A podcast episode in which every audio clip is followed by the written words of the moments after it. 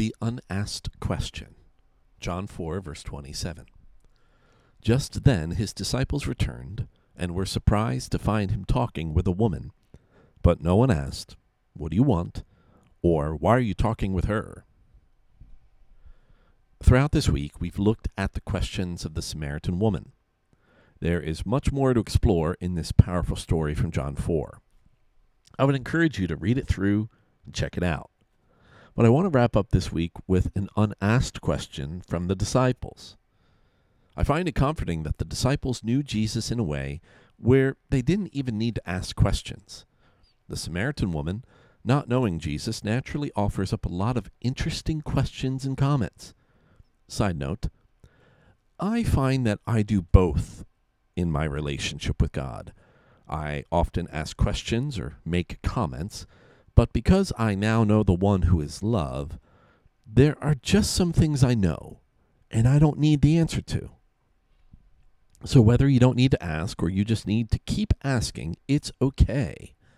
We go through seasons like this in our faith journey.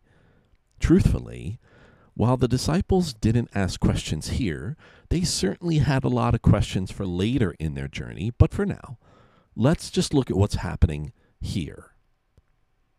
After Jesus' conversation with the Samaritan woman, the disciples returned from their shopping trip with the groceries. While they were surprised that Jesus was talking with a woman, they didn't ask him why he was doing it. This is what truly fascinates me. Some things are just clearly known and seen.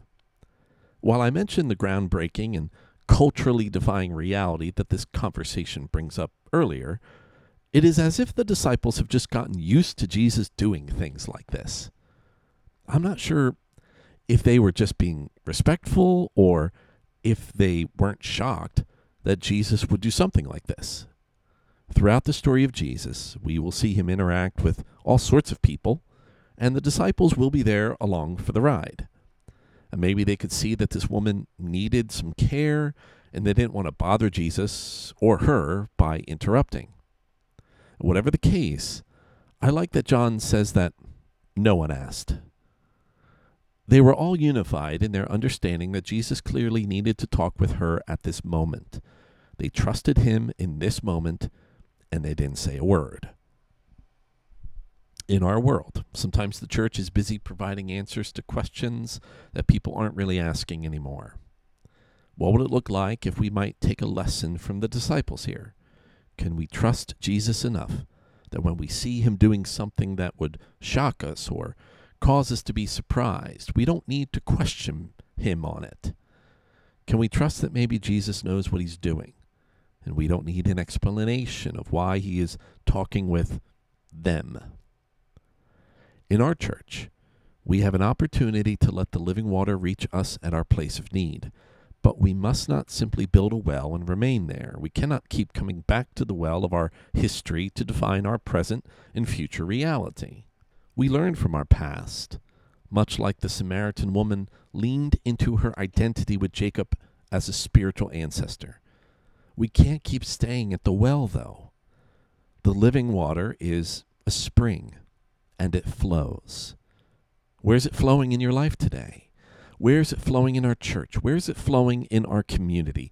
Can we trust Jesus enough to not feel the need to question him on this? Maybe our faith is proved not in the answers that we give to the questions, but by simply not feeling the need to ask them in the first place. Prayer.